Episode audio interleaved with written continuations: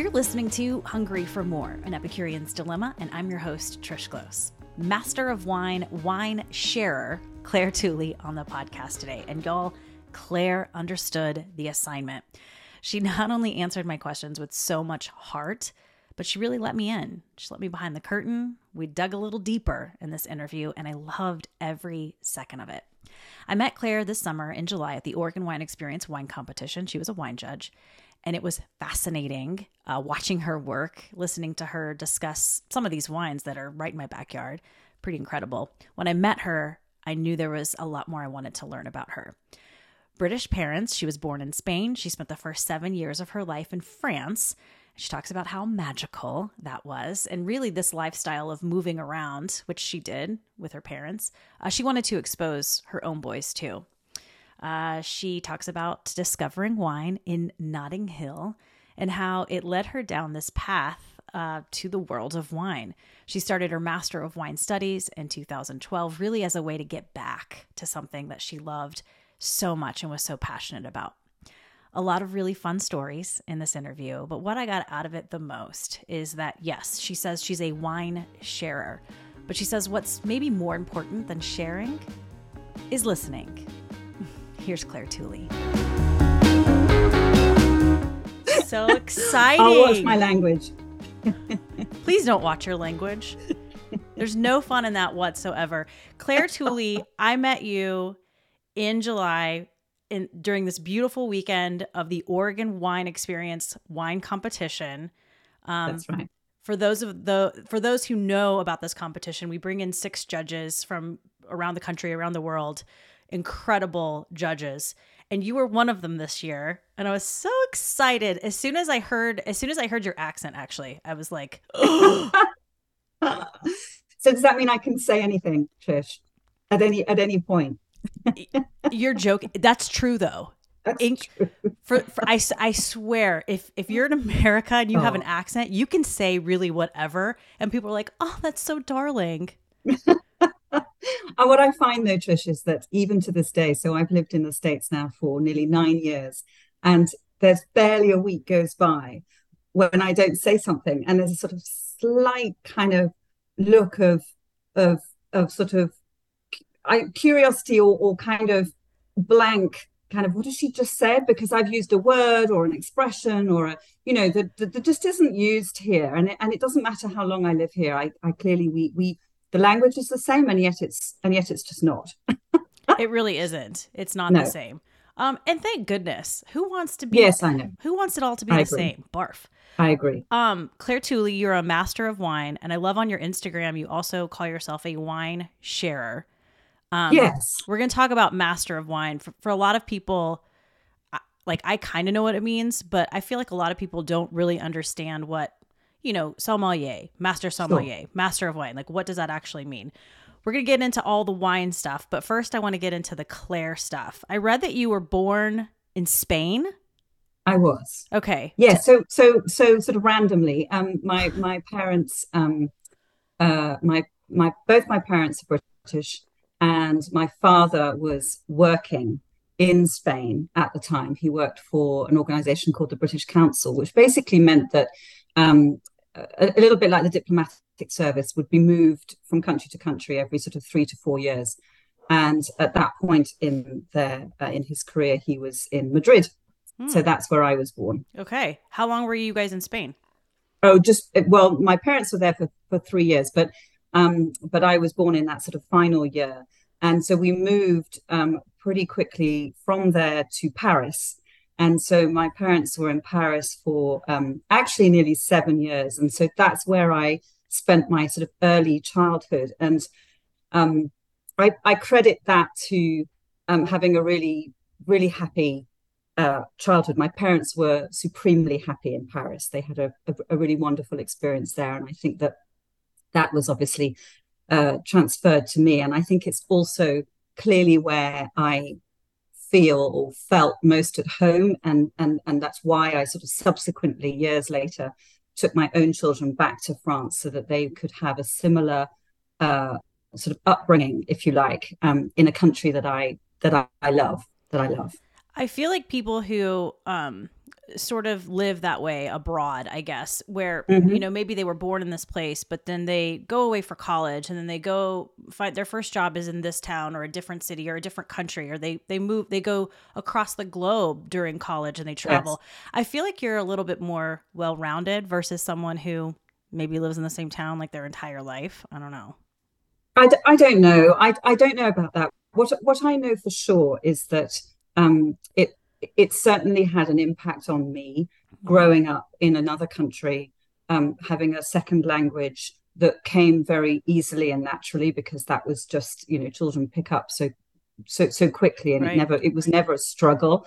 Um, but that sort of idea of communication and and and and finding ways and understanding that there are different there are different languages to use different different expressions and just different different habits. And and that that is great and that that is um that's what makes uh, life so exciting. And and I know that it I know it had a huge impact on me and I know that it's the reason why I've had sort of this wanderlust ever since that that um uh, that whilst I sound very British and England is is is home as such it's it's actually not. Home is really wherever you create it um, and uh, that idea of of having an opportunity to see the world and live in other in in, in other places and um, you know meet people meet people you you'd never meet if you just stayed at home. It's it's it's that's what's so exciting. So having that opportunity was something that i i don't take for granted but it was something that i really wanted.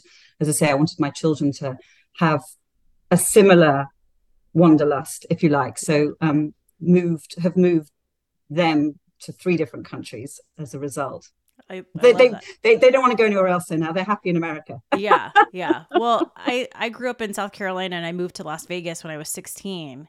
right And I that was brutal. That was really brutal for me as a 16-year-old. But Yeah. looking back, I'm really happy that again, I did that because it really did broaden my horizons. It opened my eyes to a whole different world out there. So, so yeah, no. yes you learn a lot about yourself as You well in the process that that that much i'm i'm convinced of as well and Yeah. um you know learning your sort of your your place in the world and um that's also part of it but we're so you know we're so fortunate our generation um to to to have that to have that opportunity you know and and to be to be able to Mhm. uh to to, to travel um and for it not to be um uh, you know for it also for it not to be considered anything other than uh, uh, a right you know a, a rite of passage to be able to move around i think is something that i um I say I don't take it for granted, but it's absolutely something that I believe in. For sure. And I do I love the home is where the heart is, right? So that's Oh, where for sure. yeah. For sure. Yeah, So- absolutely. And you create that. You create that home wherever they were. And that's exactly what my parents did. So so they moved around a lot, but wherever they were was home to me. Didn't matter. And they they went from France, they went to Mexico for four years, they lived in Poland for four years, they lived in Belgium for three years. And so all of these different places were were home. Fantastic.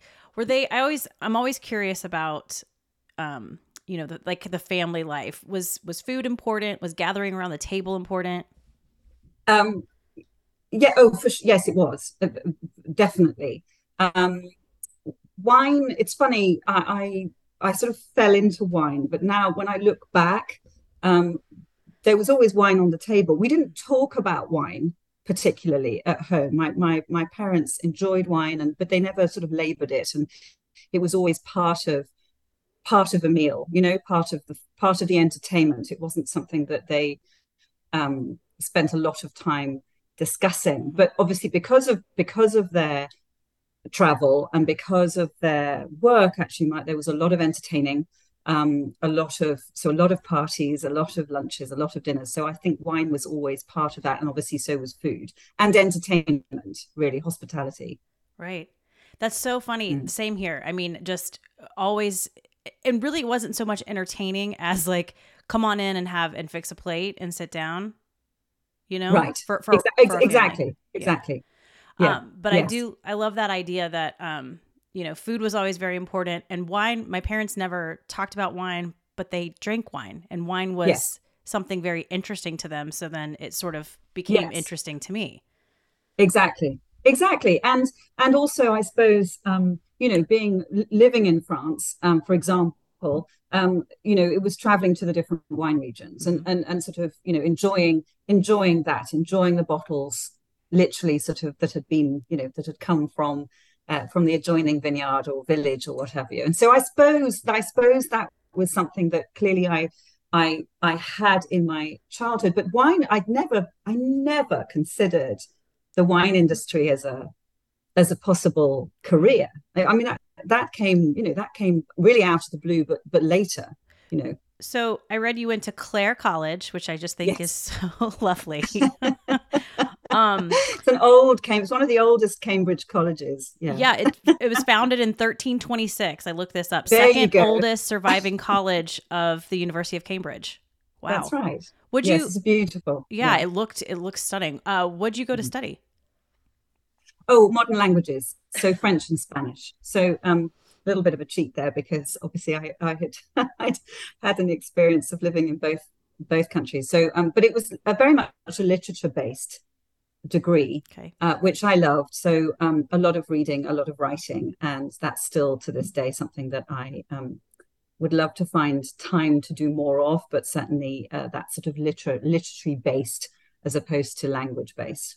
Yeah, I actually I've read a few of your I, I don't know if they're like necessarily blog entries. It was on uh timatkin.com. Yes, yes, yeah. he's very he's he's very kindly published um things that I write. Yes, I, I have written and I, I wrote for a little while for Decanter magazine as well, which um was a real honor and uh and and you know I I write I write when I when I'm inspired.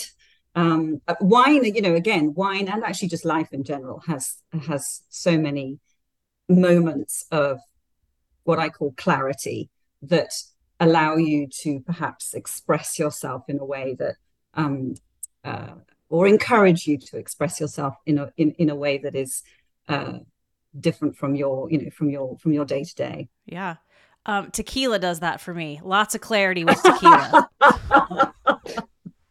yeah, but that that that's unwritable. That yeah, there's a quote. Everybody don't always want to capture that, not for posterity. Trish. Right, right, right, right. There's a quote everybody says came from Hemingway, but it wasn't. It was a fictional character. He wrote. He said, "Write drunk, edit sober." Ernest right. Hemingway. Um, and I just, you know, obviously, he, what are you suggesting, Trish? drink more wine and write more, Clare. No, but there I do think go. All you're right, right. Thank you. I'll take that away in heart. right. There is something when you have right when you have that like first few sips of wine, oh, everything sure. just kind of like opens up and mellows oh, out. Oh, right. Oh, absolutely, absolutely, it does. And and um, you know that sort of relaxation process, that sort of allow allowing your mind to wander a little, allowing your your sort of senses to oof, you know, to yeah. expand. Yeah. um, yeah. Okay. Uh, so when did you discover wine? When did you get bitten by this bug?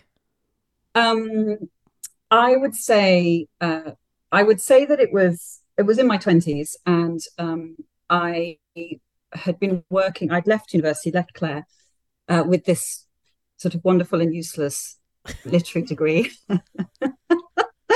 and um, worked for a violinist, actually, for a musician. So music is my other is my other passion, and thought that I could go somewhere, you know, in the world by being uh, a sort of an assistant to to a musician. And so I worked for him for eighteen months or so, and realized that whilst he was traveling the world playing his violin, I was sat back in a sort of tiny office um, on my own, and that really wasn't quite what I'd Im- imagined. So I answered an advertisement in a newspaper for a job, a wine job, well, with a, with a wine merchant. But really, all they wanted was someone who could type and someone who could speak French. Oh. So it was a sort of it was a glorified secretarial position, and I walked into the offices which were in Notting Hill in London and couldn't quite believe my eyes. There was this um, quite bohemian sort of style loft office and this huge tasting slab that had what looked like hundreds of bottles. And there must have been about 50 or so open bottles of wine. And they had obviously been tasting tasting but it was towards the end of the day and so and one of and one of the winemakers was there and you know it was there was this sort of heady atmosphere of mm. of, of of a wine tasting that had obviously been brilliant it was a it was a burgundian winemaker and I kind of thought, gosh, this, you know, this is a party. Is this really, is this, is this real? You know, is this a, is this a job? Anyway, I started with them, and to be honest, probably didn't get the bug immediately. Got got the sort of bug for the lifestyle and the idea that there was there was actually more to it than that. You know that it that that, that there was a business element to this, mm-hmm. and that there was a selection process in this, and there was a a, a, relationship business going on here that you you know you create relationships with suppliers with winemakers with regions with vintages and so forth. And so bit by bit i began to realize that um you know this had so many facets to it. And and where i was so fortunate looking back was that they were very generous with me as a young um as a young woman in the wine trade in london um with a emphasis on classic regions, France specifically, that had a was still very um, you know pretty male, pretty male dominated. Yeah. Um, the company that I worked for was all about empowering younger and female, if you know, which is what I am, um, to, to sort of to learn and to and to and to and to um, you know establish myself. And, and they taught me they taught me they were generous with their time. They um, i was allowed to travel. I tasted everything. I learned from them. And so looking back i think that's where um, that's clearly where it started. And i uh, can't imagine obviously can't imagine doing anything. I have, have done nothing since yeah. then other than work within that industry. What do you think what is it about tasting wine not so much like drinking a bottle with dinner, but when you have this flight in front of you or bottles, open bottles in front of you, and mm. you have this person pouring you this little, you know, drop to sniff mm-hmm. and taste and spit if you want to. What mm-hmm. is it about that? It's just so like sexy to me. It's romantic. It's beautiful. It's very intimate. It is. It's very intimate. And I, I think that's that's the secret you know it's it's it's a it's a gift but it's also inviting you personally intimately to um uh create this dialogue with the wine and the person sharing it with you. And and i think that that's the um it, it's a it's a it creates a bubble um, for sure. It's a privilege. We all know that it's a it's a it's a huge privilege. Um, but it's but it's an invitation. You know, it's an invitation to you to to to to allow your senses a you know a minute, five minutes, ten minutes outside of your everyday existence to um, you know to question yourself. What what is it that I'm what is it that I'm seeing what is it that i'm smelling what is it that i'm tasting but but also and this is where it gets really sexy what is it how does it make me feel? What does it make me remember? What is it where does it take me? Where does it you know and that that i think is where certainly for me the fascination and what what what i love trish is i've been doing this for a long time. I'm very old and i have tasted thousands of wine and i still get a thrill from mm. it. I still do. That means you you just you found the right spot for you. I did. How lucky am I? I I right. I, I know. I know that. I feel I the same that. way. I feel the same way when you find something that you're good at, when you find your your niche, right? Like I just yes. feel so yes. lucky because so many people yes. don't. Exactly. Ex- I know. I know that. I see it every day.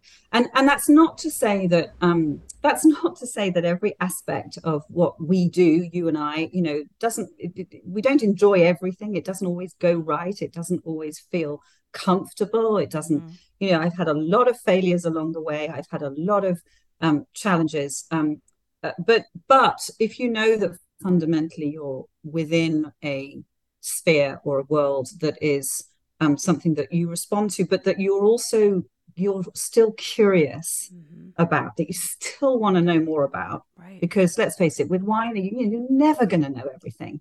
You know never. And that's that's perfect. That's perfect for me. I love that. So john armit wines you signed yes. on to work with them that's where i started. 1995 um, correct. what were you doing well, as I say, I was typing up a lot of French. I was um, uh, I was actually classifying people's cellars. So so John and um, Sarah, um, uh, Amanda and Susie and John, who ran the business, they had a portfolio of uh, wine lovers, wine collectors, and they managed those portfolios for them for their, their cellars. So they they did a lot of um, uh, you know giving advice on on, on purchasing, okay. um, turning them over, and so forth. So so I did a lot of administrative work, but but John and um, John and his team were it was very small. There were only eight of us. It was tiny tiny group. Um, he was always very um, uh, very, very curious about the next the next great regions in the world. So so if you can imagine back in the 90s, um, London was a real center and hub for uh, very classic regions Burgundy, right. Bordeaux, Champagne, and the sort of so called New World and, and, and regions that were uh, beginning to sort of find their own expression on, on the international stage. Um, came to London because they they they recognized that London was this sort of hub, if you like, right? That it that it also that it that it was it, it was a hub within itself, but it also had this international platform. It was also selling to uh, Hong Kong, to Singapore, to America, and so forth. So so we had a lot of suppliers, winemakers who came to us with their wine. So Angelo Gaja, for example, you know, came to John first with his wines. And so John was one of the first in London to bring the Gaja wines to uh, to the market. Um, uh, in in California, obviously, uh, you know, Opus was beginning, but also uh, Christian Moueix was was launching his Dominus wine there, and so and so so bit by bit, John John was very much And what I saw, what I witnessed was this was this um, opening up. Looking back, it's, it's, easy to say this with hindsight. At the time, I probably wasn't. I, was, True, certainly yeah. wasn't that that conscious. But looking back, I realized that what I was witnessing was this expansion, and again, this idea that other wine regions were had had gone from emulating the classics to actually finding their own expression and their own feet and and and sort of launching themselves into a wider market. And um, and obviously that had happened, you know, that had happened that was happening in the 70s and 80s for sure but i think the 90s were really were really a time when there was a lot of money being spent on wine for example robert parker with his scores was was huge you know and and so that sort of development i think was something i witnessed but i i moved from there into actually a very different type of business, which was more the everyday drinking wine. So, sort of less of the esoteric and fine, the premium, and more of the everyday um, uh, with a company called Laithwaites. And so that was a sort of that was a move that um, I was I was fortunate to have an opportunity to become a buyer, a wine buyer, um, but also opened up my palate and my sort of mm-hmm. real my expectations about the fact that well all these more premium luxury wines were all well and good but what was what was the everyman drinking or the every woman you know yeah and and and how exciting to go out and explore regions that were much less well known that were not aspiring to make a hundred dollar bottle wine you know three hundred dollars a wine but we're making the everyday and and and bringing that to um to more people. Was that a pretty hefty transition for you or did you fall into that um, naturally? Um, I, I, it was it was a it was a it was a change. Um again i was still pretty young and inexperienced in many ways so it was exciting. Um i had uh i'd started my family during that time which actually was challenging because I was having to travel. Yeah. And um, so looking back again, I, I um, it was it was an exciting time. I was always on a plane. Well, it felt like that. Um, I was given South Africa as one of my portfolios, so I got to go to the Cape and and and buy wine from from extraordinary regions there. But I was also juggling, beginning to juggle early motherhood as well, and so um, that was it was it was quite quite a difficult time actually. Thinking sure. back, looking back at it. Yeah, yeah, and it's funny too when you look back. You you also think, how in the hell did I do that? How did I do all that? right? I know. I know. I have no idea. Actually, looking back, I have no idea. Well, I do know. I had a lot of help from a great yeah. husband, but but I and but but no, I um, you just get on with it. I think if you're driven, um, you you you're driven, and that's just it, get on know? with it. yeah, just get on with it. Yeah. Yeah, you do. Yeah. You really do. You just get up the next morning and go. Yeah. Yeah. Yeah. No, for yeah. sure when did you decide you wanted to be on this path to um i guess the education path the wine education path yeah. that so many um, people um, um crazily start you know what you have to be a little bit mad you do yeah um so ironically i decided to start that pursuit when i realized that I had moved too far away from what I loved doing. And so by that stage, I had, um, you know, I, I, I'd been promoted. I, I had more responsibilities. I was more involved in management and strategy and spreadsheets and, you know, meetings and less, much less involved with the product itself, much less involved with wine. And that's when I and I realized I wasn't very happy and that and that that it wasn't fulfilling me. It was it was a it was a demand I was demanding what I was doing but it was um it wasn't really what got me buzzing you know yeah. really got me going so I thought naively that um if I started if I went into the MW program um that would sort of you know that would bring the spark back. It would it would make me it would give me an opportunity to learn. It would give me an opportunity to taste more wine and talk wine and you know and and of course it did all of that. Mm-hmm. of course it did but it was also um it was really hard yeah. and and I, I don't obviously don't regret it but it was uh, the, the the first step was more to do with coming what I thought would be coming bringing me back to something that had more pleasure and personal um, uh, inspiration.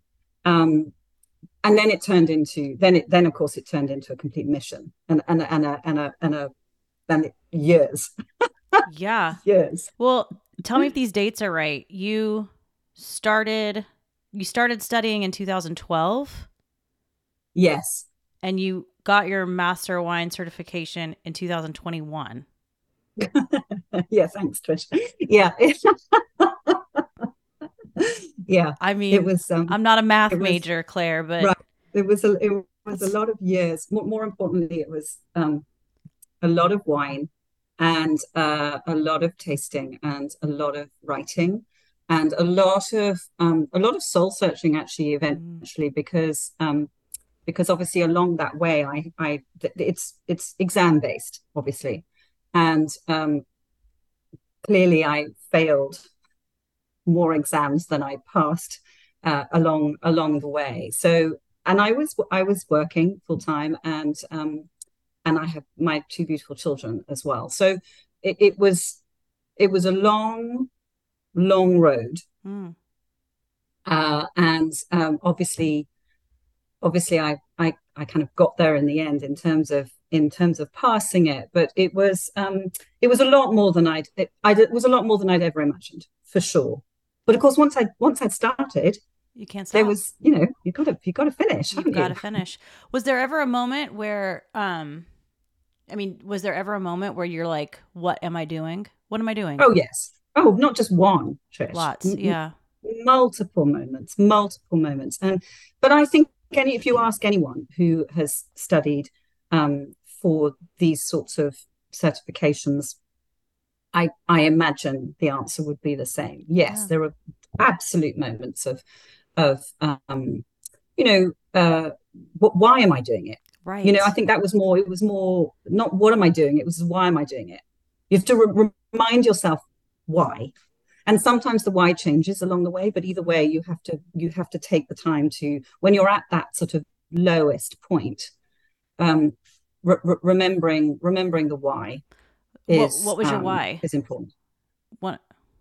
Well, the the why had started by because I knew that I wanted to come back to something, to come to to, to come to rekindle uh, the sort of passion I'd felt at the beginning. And then as I went as I went along, it was more to do with um, why am I doing this? Well, because I'm learning, and and even though I'm even though I'm failing on certain uh, at, at, certain moments in, in in an exam in an exam situation, the the reality is that I I know so much more now than I ever did. I'm so much more enthused by it. Actually, I'm I'm I'm in a position, hopefully, to convey even more of that outwardly. You know, to, to and and this sort of idea of sharing is something that's quite important to me. So so um why why am I why am I wanting to get to this uh, level, if you like? It's well, it's because I I believe it to be a standard, a gold standard within the industry, and I I I would like to be good enough to to be at that, you know, and so so so that so that the so that the industry or so that so that wine itself can be taken seriously.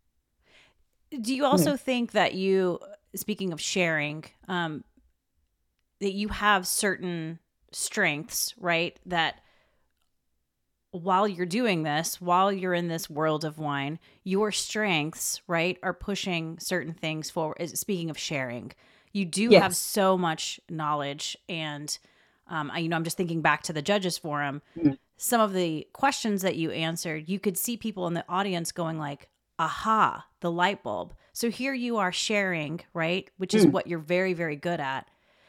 I, I just always think that passion and strength mm. should go right next to each other as we move forward. And yes, and I um well thank you. And that's that's that's a real compliment. And I um I think that uh, it's about discipline though as well trish it's about you know any when you when you start on any studies that or, or anything that requires this sort of level of concentration and focus then it's also a, it, it also requires a personal discipline and i think that that again is something that may, maybe spoke to me that it gave me a structure it gave me um, an ability also to put things into perspective. So my you know my, my work is one thing and that's very important and it can be all consuming but but shouldn't be and should never never take precedence over you know my my personal life my family. Um, but neither should my um, you know desire to be to sort of improve my mind to learn more to to expand to and and what you find in uh, the program itself in, in following something like the Master of Wine is that um, it's about the people you meet. It's about it's it's the ability. It opens the doors to conversations, to questions. You know, you you find yourself asking questions all the time, and and you know, there's nothing. There's nothing much as I much as I love to share. There's there's there's nothing better than sitting listening to someone who who who's informing you and who who knows something that you didn't know before. And and and and you, you know you're you're i love that. I love i love sitting and listening to bright impassioned people mm-hmm. who are sharing their experience their wisdom um, their knowledge with you. And you take that and and and start putting it together with everything else that you've learned and listened. And and and you start to get this sort of glorious big picture. I, and i love that. And that was that was what the program gave me as well as lifelong obviously lifelong friendships and um and uh, uh you know a, a, sort of passionate dislike of pinotage.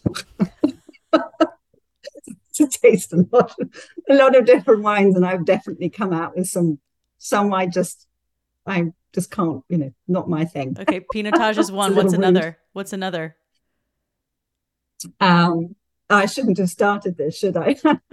this is the good stuff. It, it's well, no, it's just um, uh, Carménère is another one that I'm not I'm not a big fan of. Um, but that's not fair. I, I again, what the program does is that it, it insists that you open your yeah. mind to everything and that you give everything its fair time and space and learning um, because because the world of wine is so diverse and so rich and um, uh, and, and and so colorful.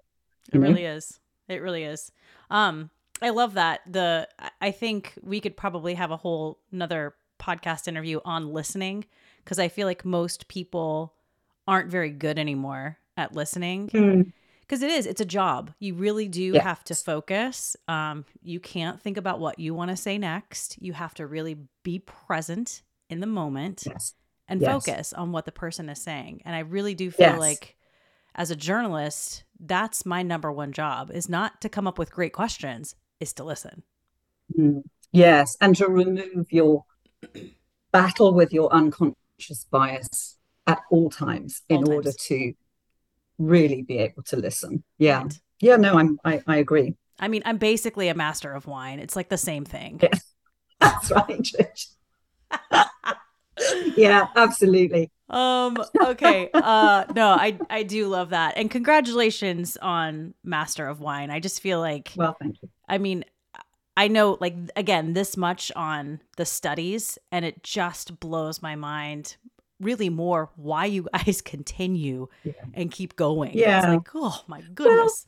Well, we're, we're, you know, we're, we're, it, I remember someone saying to me, you know, just be tenacious. Hmm. It, be ten, it, it, and it, it, nothing in life is worth nothing. Nothing you believe in necessarily comes easily. Right. No, no, nothing that nothing that you, you give real value to mm-hmm. you know, and that's with your relationships, with your, you know, your passions, and and so um, so sort of holding on to it and and and following it and pursuing it and try, trying to be, trying to get to be really good at something. It is something that I that I think all of us, um, if we're if we're fortunate, um, is as I say, I, I consider it a privilege. So, getting back to you said music is one of your other loves and passions. Do you play or? I used to. Okay. I, I used to play the piano. I used to sing. I used to play the oboe. But um, uh, uh, I do none. Well, I still sing in sort of quietly in the shower. Um, yes. My one of my brothers is a is an opera singer. Uh, so and his all of his children are very are very musical. So my I have I have nephews um, who all perform. Um, but yes, music was. I did. I did think briefly, you know, as I say at the beginning of um, when I left university, that that was probably some a, a, a world that I would like to be mm-hmm. involved in. Um, I'm very glad that life took me in a different direction. I'm very glad that I that I went I went to wine. Um, were your parents musical? Yeah, yes, uh, uh, yes, but again, sort of um, uh, amateur musicians. Okay. But my mother, my mother sang, always sang. So so all around the house, and and I, well, you'd always know when she was particularly happy because she'd be she'd be in the kitchen singing, oh. and and I can hear her. You know, I can sort of I can in my memory I can hear it now. Yeah, but, and she had a really beautiful sort of pure soprano voice, very very pure, very clean, and she was um she'd always she was always singing. I love that. Oh, I love yeah. that. My grandma sang in the church choir, which she absolutely yes. loved. Um, and we joke as a family, she wasn't the best singer. Right. It doesn't matter. but she sang the loudest, which is what I love the most. I love that yeah. so much that she just yeah. got up there yeah. and sang her heart out. And she just, she That's just sang. Expression. Ugh, yeah. Love it so much. I love it. No, I I love singing. I I've I've uh, played the piano a little bit, and I was in yes. choirs and like performing groups my most of my younger life. And so yeah, yes, I am a shower singer. Right. Yeah. Hardcore. Oh, absolutely. Car and in the car, I sing a lot in the car, yeah. really loudly actually, because no one can hear me. And so, and that's my when I drive sort of away from work or yes you know, away to work, but away from work, that's my sort of the you know the radio goes on and yeah the volume goes up and I sing really karaoke. Yeah, I sing really loudly until I'm at a stoplight, and then it just kind yes. of... yeah. Um. Okay, so I want to talk about this move to California because this is kind of where you've settled, right? You you have settled. Yes. You're done. Well, for now. never say, never say, never say, never say done. never. Um, okay. So yes, uh, we moved here. It'll be nine years. Uh, nine years next week. Actually, wow. extraordinary to think of. I know I can't. I can't quite get my head around the fact that we've been here so long. Again, um, wasn't really the plan. The plan had been to be here for two years. That was the contract I had with the company that I was working with at the time. And then um, I got sort of um, hijacked a little by my family, but my by my children and and uh, and in fact by my husband, who who said actually we you know we really like it here, Clare. Why why don't we stay? You know why can't we? Why don't why don't we think about staying a little longer? And then of course had to go through the whole process of um, the green card and so forth, which we fortunately got, uh, which then obviously secured a longer term future here. And um, my sons are now uh, one's college and one's at high school and uh, finishing at high school, and so they're set. You know, they're they're set here, and I can't imagine. I well, we won't move them again for sure, and I can't imagine moving too far away from too far away from them. So the, yeah, the high schooler is he a senior? He's a senior. Both of them actually uh, are just going into their senior year. Yeah. You're going to be an I know empty nester. I know what you're going to say. Don't Trish. Don't make me cry. I, it, it's very much on my mind. so, um, our kiddo left left the house. He came back. So right. there, there is that. there is the potential that they could come back. Um, I didn't sure. think. Uh, I didn't think it was going to be as hard as it was. I'm not going to lie. Oh, it was brutal. I'm I'm sorry. I I am. I've been through it obviously once mm-hmm. uh, with Lawrence going to college um, three years ago, two years ago. Um, oh, just, just a lot. I mean, you know? waterworks for days. Yeah, it Yeah. was it was uh, it was tough, and and um and of course you know you know you know that they're doing exactly what they should be doing, and you're immensely Mm. proud of them, and frankly you should be proud of yourself, Trish, that you know that that you got them there and that they left, and you know um but yes, the idea of going through it again, and then um you know clearly I should have had about five or six kids, you know. Yeah, I will say, you always know, have one spare, right. you know. one just a spare just lying around. Um, I chased the rental van when my parents dropped me off at college. I chased it. I mean, I was just Right. I'm such a mama's Yeah. girl and I was Yeah. just devastated. But you know, I mean, like you just said, it's just so good for everybody, you know? It's Oh. just such a good process. Of, co- of course it is. Of course it is. I mean, we should take pride in that. I don't Sure. know why we beat ourselves up about things so much. We should be immensely proud and celebrating and and, and frankly also um, realizing that you've got you've got time back for yourself. Yep. Really. You know, I mean, c- clearly, they they will. Hopefully, they will always come back, and they will always need you, and there will always be opportunities. Um, hopefully, to uh, to be very much a part of their existence but also it, it it's a it, it's an opportunity to sort of again come back to maybe a few things that are important to you you know Mhm. um uh, whatever those whatever those are whether that's Absolutely. you know Absolutely. so are you still are you still writing? Are you writing currently? um i have a i i yes and no. I have uh, i always have something. I always have something on the go. Uh it's never very good. So I, so I, I i sort of I, it takes a long time for me to well i say it takes a long time for me. So, so- sometimes it sometimes you know the the inspiration comes and i write it and it's done. And um i would i do i do have an ambition to to write a book i know everybody does and i know that one shouldn't necessarily put it out there unless one one is going to do it but I would like to do that, and it's something that I've been thinking about for a long time. So there's there's there's that sort of in the background. Um, but I'm very busy. I have a very, uh, I have a, a, a full time um, uh, day job, which mm-hmm. keeps me very, very busy. And so the writing is a little, a little on the side. Well, I just want to, I just want to read this really quickly because um, I found this again on timatkin.com and you just wrote it in July of this year. But I just want to re- read a, a little quick thing to you. Um, we turn to wine for a myriad of reasons in communion, both sacrosanct and social, and celebration to mark wars and to make peace. Some of us use it as the vehicle to write. It is a relief, often from the chaos of our existence, an elixir that shrinks the big picture to color the tiny pixelations of our personal pods. Never, however, it seems to me, has wine writing offered such an opportunity to expand our minds if the words we use are powerful enough. The whole universe is indeed to be found in a glass of wine. May we find the words to do it justice.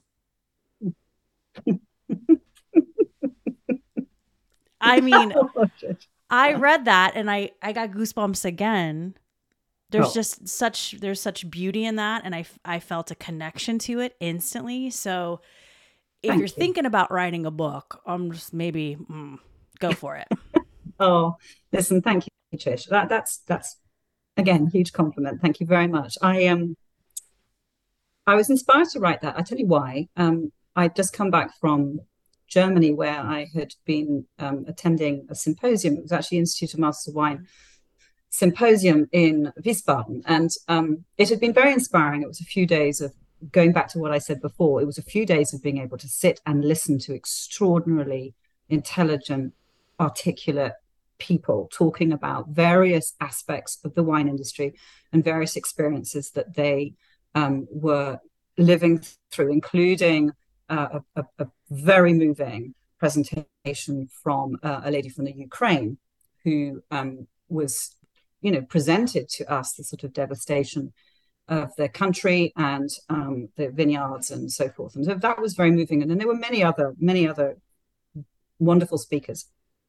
And I think I was inspired by that experience of wine being global for a start, being so connected with so many aspects of our existence. It's not just alcohol.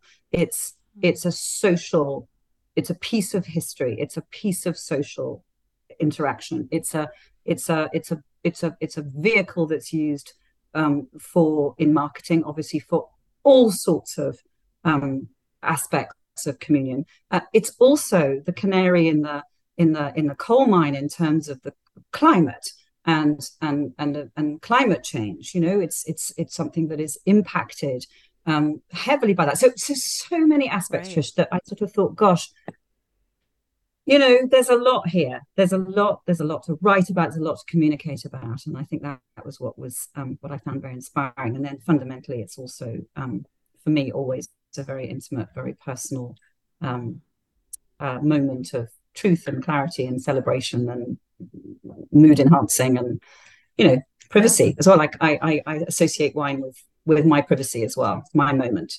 Absolutely. I think too writing when you're inspired like that um, I know I feel I have to get it out.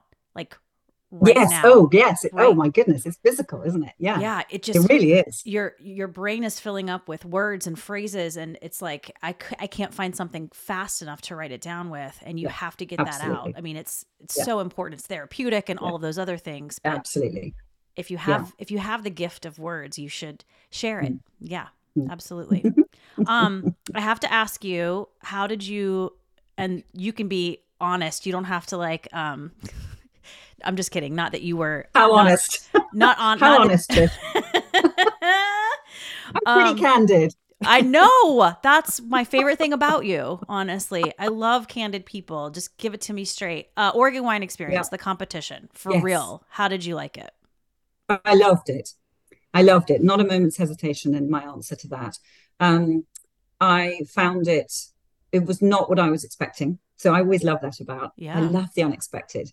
Uh, so that was part of it. I was um, on on on on multiple levels.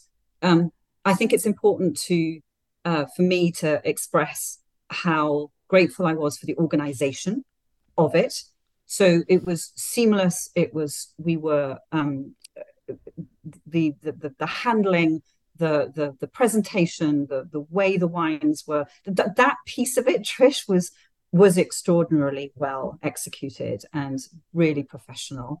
So I really I really admired that and I really appreciated that. And then on the wine front, just this sort of you know glorious selection mm-hmm. of of wines that um and uh, you know I I I know Oregon produces some extraordinary wines. Of course I do, and I was that was one of the reasons I was, you know, so grateful to be asked to judge. But I don't think I was expecting anywhere near the sheer diversity. Yeah. And that's exciting for anyone, regardless of where you are in your sort of journey in wine, to know that there are some really ambitious, driven winemakers out there mm-hmm. who are creating delicious deliciousness for us. I know. I yeah. love that. Um, I interviewed all the judges after the competition, and one of the things you said that I actually put in the video, um, I loved it so much. You said there's a fruit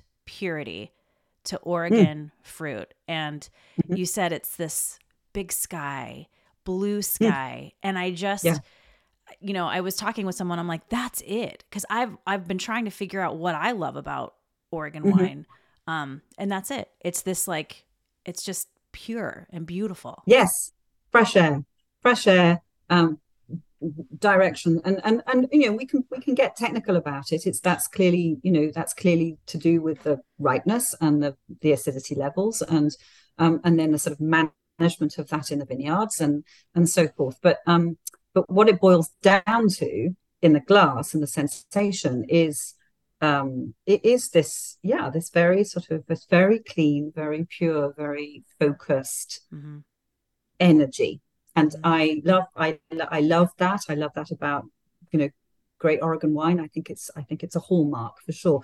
And you know, bear in mind that that I've sort of spent years doing this sort of awful, um, uh, masochistic type approach to wine tasting, which is which is everything's blind you know so so so you're you know you're really having to kind of drill deep to to work out what it is that you're tasting and, and then work out what that means to you and map that in your mind as to what that mm. could therefore lead you to believe the wine has come from you know where, where it's come from so yes i, I spent far too much time nope. doing that trish no i it I, I have to tell you this is my second competition that i've worked and i for those who don't know i do a lot of work with oregon wine experience and the competition this year um, i got to sit in and take lots of video of all of you guys sipping and yeah. spitting and note taking and the dis- we must look like madmen no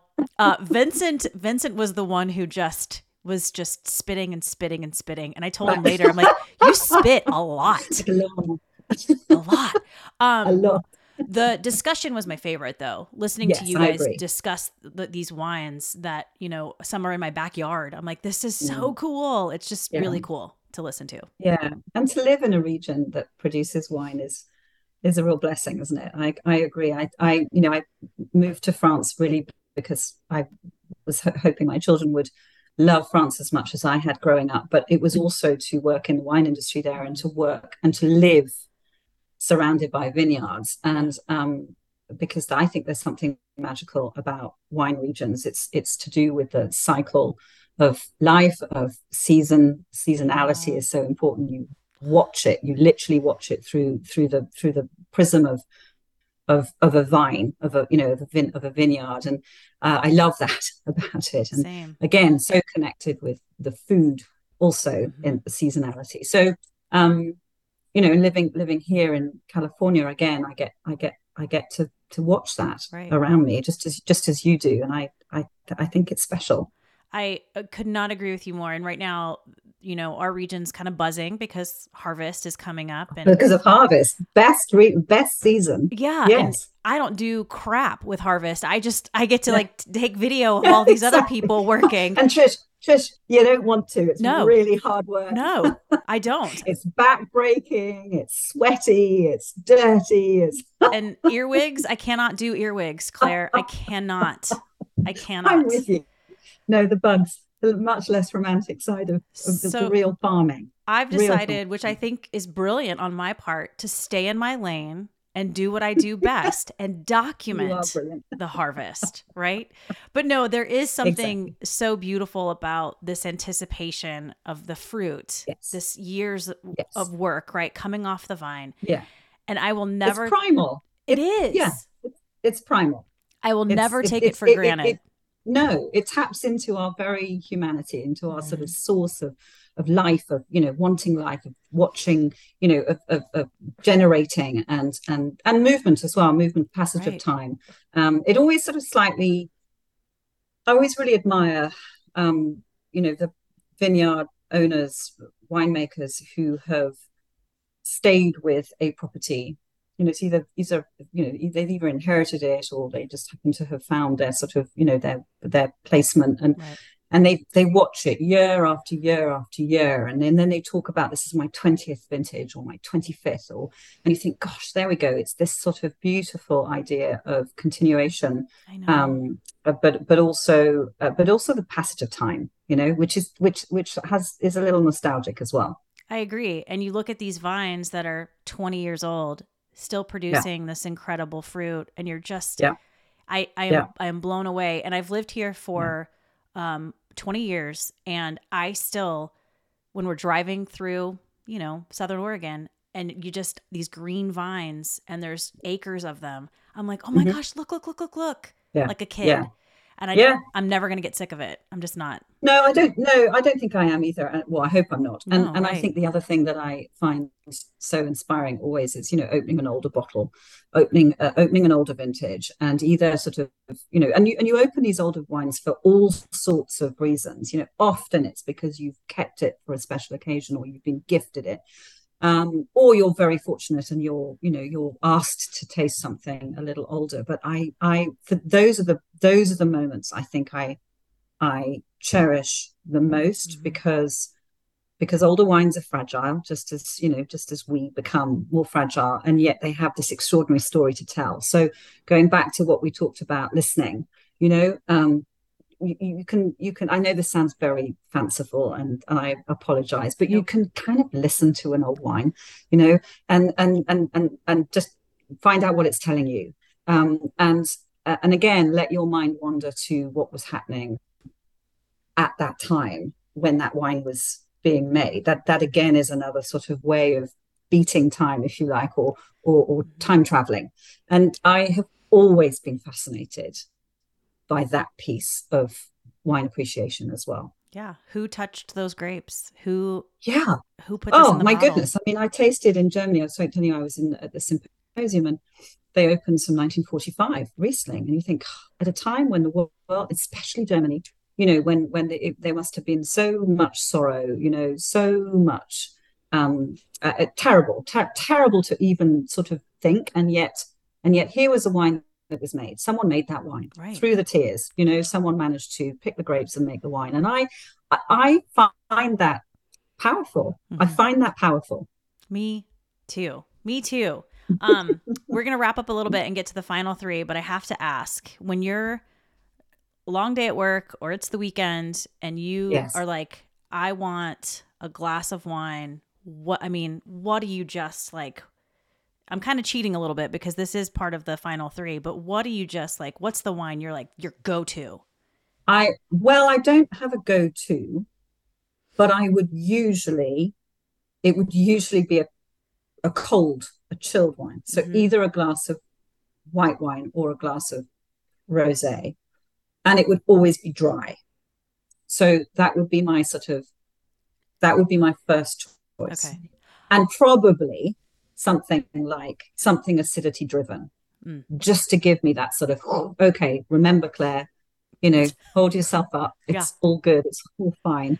You know, you've done it, you got through. Um, this is going to give you the sort of just a, a little bit of a, a stand up, right? Stand up ovation. Yeah. Well uh-huh. done. uh-huh i feel that um your reaction you take the judges tasted this uh rose bubbles i believe Oh, it was yes, from I the willamette that. Your Yes. reaction was priceless you loved that wine I love that.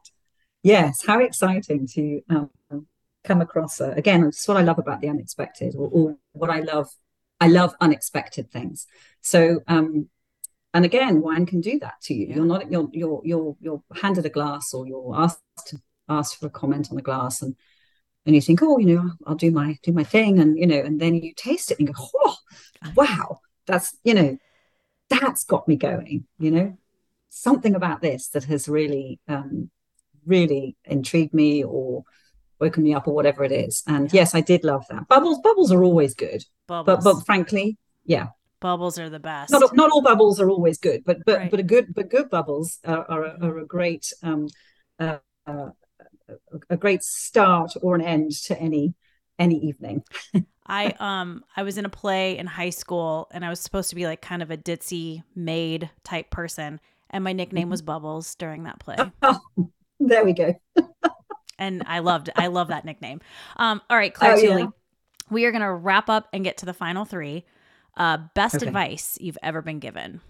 Well, you know, it's funny. It's funny. You we've just been talking about it. So I think one of the best pieces of advice I was given was by a lady in uh, Champagne in 2004. And she said to me, Clare, she said, keep your bubble count high. And I love that because because you can you can read into it whatever you want, but this idea of keep your bubble count always high is um it, you know keep your head high keep it but this idea of you know and champagne obviously if you if you're offered a glass of champagne take it Yeah. Always. keep keep your bubble count high in life Um I have a sticker on my water bottle that says chin up, tits out. even better but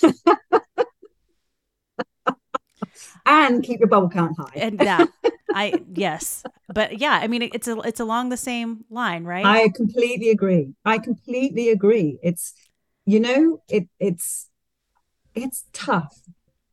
It's sometimes tough. Mhm. So keep it Yeah. keep it up. Keep it up. Keep it up, ladies. um, okay. Uh, what's your happy place? Um okay, so that's that's quite easy. Uh, it's the ocean for me. Mm, So um it, which I know it is for for many many people that proximity to that walking along a beach, that proximity to the waves, the the, the sort of enormity of the ocean is something that gets me every time. But it's also, funny enough, I think connected to my mother. So I mentioned my mother. So I lost her 17 years ago, and um, uh, she was a she was an extraordinary lady. But she always, when we were growing up, we used to go on holiday to the to the beach, and she would always say, um, "Breathe, breathe in, breathe that sea air." You know. So I think that there's, and we always loved her for, for it, and she would sort of, you know, throw her arms up and you know, breathe in and so i so i remember that always i think that's connected but it is there is something very very special for me about the ocean Yeah, so definitely definitely a beach I agree. Oregon coast. I don't know if you've seen the Oregon Oh. coast. the oregon coast is exactly and that's a sort of perfect example Mhm. of this oxygen rich massive open space and there's and, and it's empty i mean it was empty when i was there it's Yeah. it's this it's uh, it's just this privilege of space Agree. Um, okay. In all things food and drink, what do you crave? I, I find this quite a hard question um so salinity salt Mm. I think that for me is something that I uh, would always I'd always go for, and that's obviously um, you know I have a sort of never turned down a cashew nut, but um, you know, but but I think I think oyster, you know anything that sort of has that saline. Maybe it's the sea thing Yeah. going on. I don't know. Maybe it's maybe it's that. But you know, in wines, it's things like the sort of a Galician Albarino or a or a you know or a Chablis, you know, or a uh, or a Sancerre, you know, something sort of something sort of tingly and and and saline. And so um, I never have a I rarely, if ever, have a dessert, for example, at a at a restaurant. Yeah. Uh, usually because you know you get to that point and you've probably eaten too much. But it that isn't that is that isn't what interests me. It's always the sort of what, what's the same. What's the starter? What's the you know what's the salty? The savory, yeah. The savory, yeah. yeah. But but quite sort of quite quite driven. Yeah, it's very interesting. People who have I do not have a sweet tooth, but people who have sweet no. tooths, like my husband, can eat an entire gallon of ice cream if you let him. Yeah, I just I can't. Too. Yeah, no, too much, too sweet. And and I think that um, when I moved here, uh, when I moved to the states, I was a little I was a little shocked by just how sweet everything seems to be yeah. here, including the bread. You know, which I which I was sort of really nonplussed by to start with. So sugar, I think, is a big deal here, um, and maybe that's also why I've sort of crave yeah crave salt, crave salinity for sure. Um, Master of Wine Clare Tooley, I want to thank you so much. Um, you understood the assignment today. You were very uh, not surface, which I appreciate. And not only did you take me somewhere, but you let me in like behind the curtain a little bit. So thank you. Oh. No, Trish, thank thank you. I um you know you know I admire you. And so talking to you is has been a real privilege. So thank you, thank you so much. Well, I've really enjoyed it. oh, yay! Well, I just again I appreciate you sharing your heart and your stories with me, um, and I'm just, um, you know, I'm following you on Instagram now, so I'm gonna be listening. Okay, all right. Uh, you'll you'll see all sorts. You've been listening to Hungry for More, an Epicurean's Dilemma with me, Trish Close. You can watch this podcast and subscribe on my YouTube channel. Just search Hungry for More and Epicurean's Dilemma. You can also listen and subscribe wherever you like to listen to podcasts.